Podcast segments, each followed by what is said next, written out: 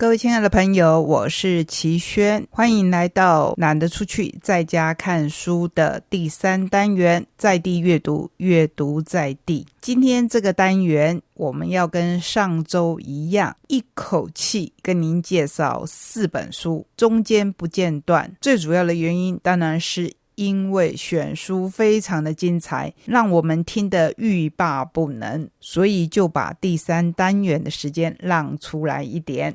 不过，今天我们共读的好书也是本本精彩，所以才想要做这样的安排。首先，就来看一本跟我们的选书非常有关系，好像可以直接连接过来的《父神》，我那借生给神明的父亲，由印科出版社出版，作者为林策立。曾有一说，父亲是女儿通往世界的媒介。倘若父亲同时是神在人间的媒介呢？这是一本描绘父亲与神的书，也是女儿给父亲的一场独有的演唱会。透过文字，是为了感受不被了解的父亲，也是为了自己。林策立的父亲有一项非常特殊的体质，也就是《百工职魂》里面所介绍的一个特殊的行业，叫做机身。当然，台语有很多的说法，一般我们会说“当机”，就是神明上身。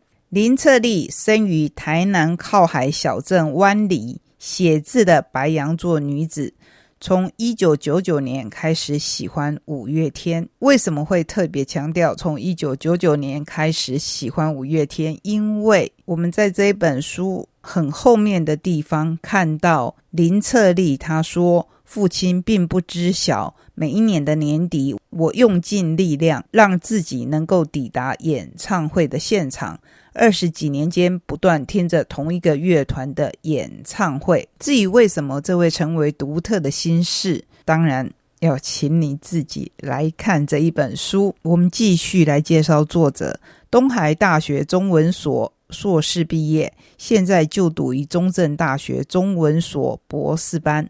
在各端奔忙的日子里，希望能将生活所感都化为文字，期望自己能成为不断书写的人，在遥远未知的未来继续写着作品。曾经荣获府城文学紫金文学奖、怀恩文学奖、打狗凤翼文学奖、时报文学奖、国议会补助等等。父神分为吉一入基，是父是神；极二。日常神不在的地方，即三退机在神之外，还有很重要的后继。相信以后永远的永远。自小他便知道父亲是替神行事的使者，在自家客厅里，他目睹神透过父亲的身体处理人世间疑难杂症，种种与人有关的困扰。原本熟悉且固定面孔来此。随着口耳相传，陌生人进驻，闯入私密生活空间，陌生人带来更多的陌生人群。神到时，问世者必到；神不来的日子，家则回归宁静。神究竟在不在？这是他长久以来的疑惑。善男信女目睹父亲敞开躯体接纳神，证明了神在，却也因其额外所求神力抵不过人性的贪求。信仰虔诚的父亲卸下神的光圈以后，也如凡人有自己的忙碌和烦恼，如莫比斯环般在信任已被背叛中回旋往复。努力让自己听懂他人言语中虚假与真实的女儿，试图让自己成为父亲背后刚强的屏障。懂命理的人都知道，人的命运不能说破，否则将起变化。从不信到成为信实，从质疑到相信，一生有如浓密森林般的父亲正式开启。这一本书的文字相当的好，真的能够引你入胜。里头写到，跟父亲感情非常好的三叔父，短暂的一生却带给父亲莫大的影响。林策立这么写着：黑暗之后，一路走到户外是天堂。正皆是二十四孝。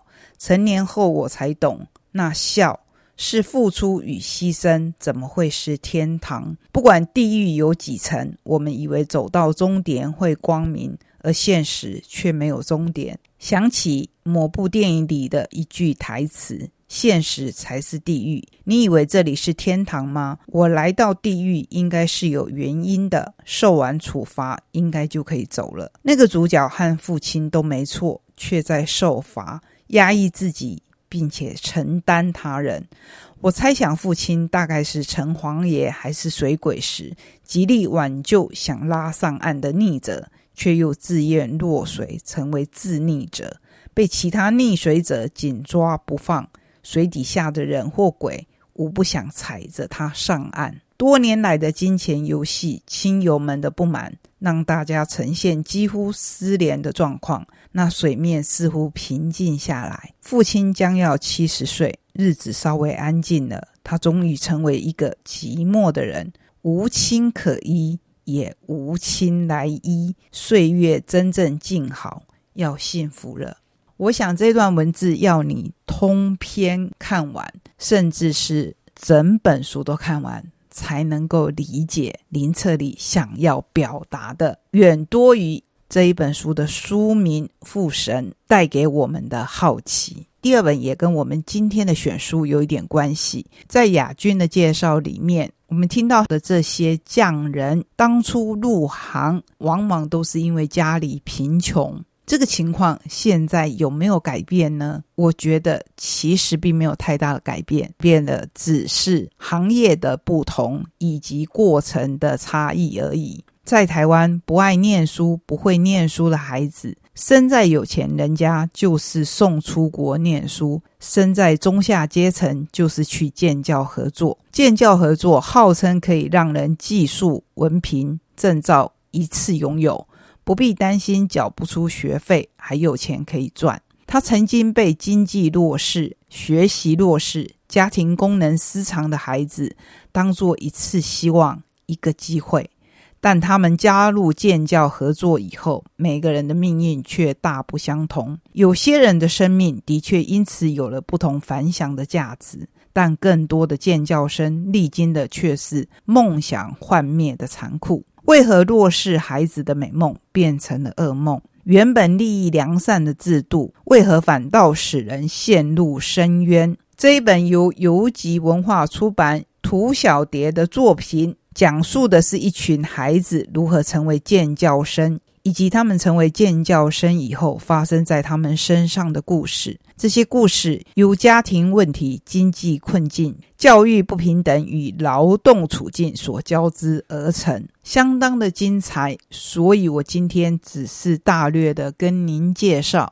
我会在另外找时间更加详细的介绍这一本书。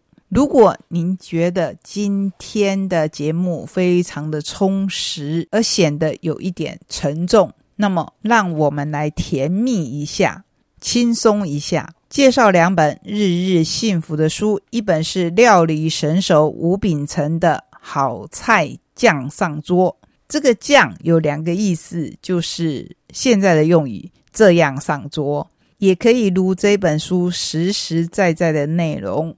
说的就是超实用常备酱，调味从此不失手。电锅一次出两菜，省时又省力，一锅到底不换锅，炒锅、平底锅就搞定。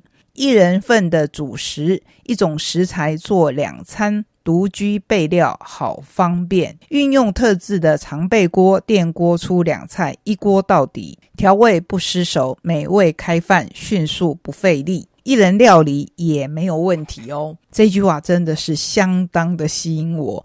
吴秉成师傅传授超实用的常备酱料，在这本书里面，他特别分享了万用热炒酱、冰糖红烧酱、柴鱼昆布酱。麻辣蒜蓉酱、甜醋酱、韩式辣味酱等多款酱料，不止风味丰富，做料理好好吃，更让你忙碌下厨的时候，不再不小心调味失手就坏的一锅菜。吴秉成师傅，相信大家都很熟悉，我就不详细介绍了。我们都知道的，还有他很擅长用电锅来上菜。这一次最特殊的地方是，跟我们分享了。它的独门酱料，只要有这些独门酱料，会让我们做料理更简单，可是菜色更丰富。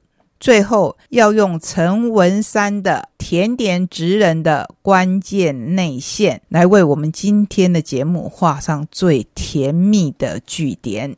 掌握黄金配方比例，从淡奶、鲜奶油与奶油三大元素，做出滋味富裕、层次丰富的匠人级甜点。陈文山是温德德式烘焙餐馆西点主厨，经历很多，包括 Panasonic 的厨艺体验专案活动老师，到电视节目《美食凤味》的特约主厨。著作有职人的一百八十八道手工甜咸饼干一人份甜点，是小烤箱完美烘焙术，以及棉烤箱的完美烘焙术。那这一本最主要是在讲内馅，我们就来看温德德式烘焙餐馆负责人苏宇超的推荐序。在这本书，我看到 Mountain 对甜点开放的态度，可见这是我们陈师傅。平常的绰号，大家都称他为 Mountain。大部分的人会觉得，要制作出好吃的甜点，得靠大量的外国高级食材才行。但是 Mountain 却打破这样的迷思，运用个人的巧思，将手边原料与外国食材做结合，创造出许多有趣的甜点。虽然制作甜点并不是我的专业，但他对甜点的热爱与开放的态度却让我印象深刻。陈师傅自己说，这本书是要献给在烘焙路上一路支持提点他的家人、师傅以及朋友们。今天我们把它呈现给您，你会在里面看到很多你熟悉的甜点。原来只要掌握了关键内馅。自己都可以在家里做，不知道你有没有发现，我们今天分享的书跟手作都有很密切的关系。可见找到自己喜欢的或自己擅长的手作，是人生当中很重要的一件事。谢谢你让我在空中跟您分享这一些好书。我们下个礼拜同一时间空中再会，拜拜。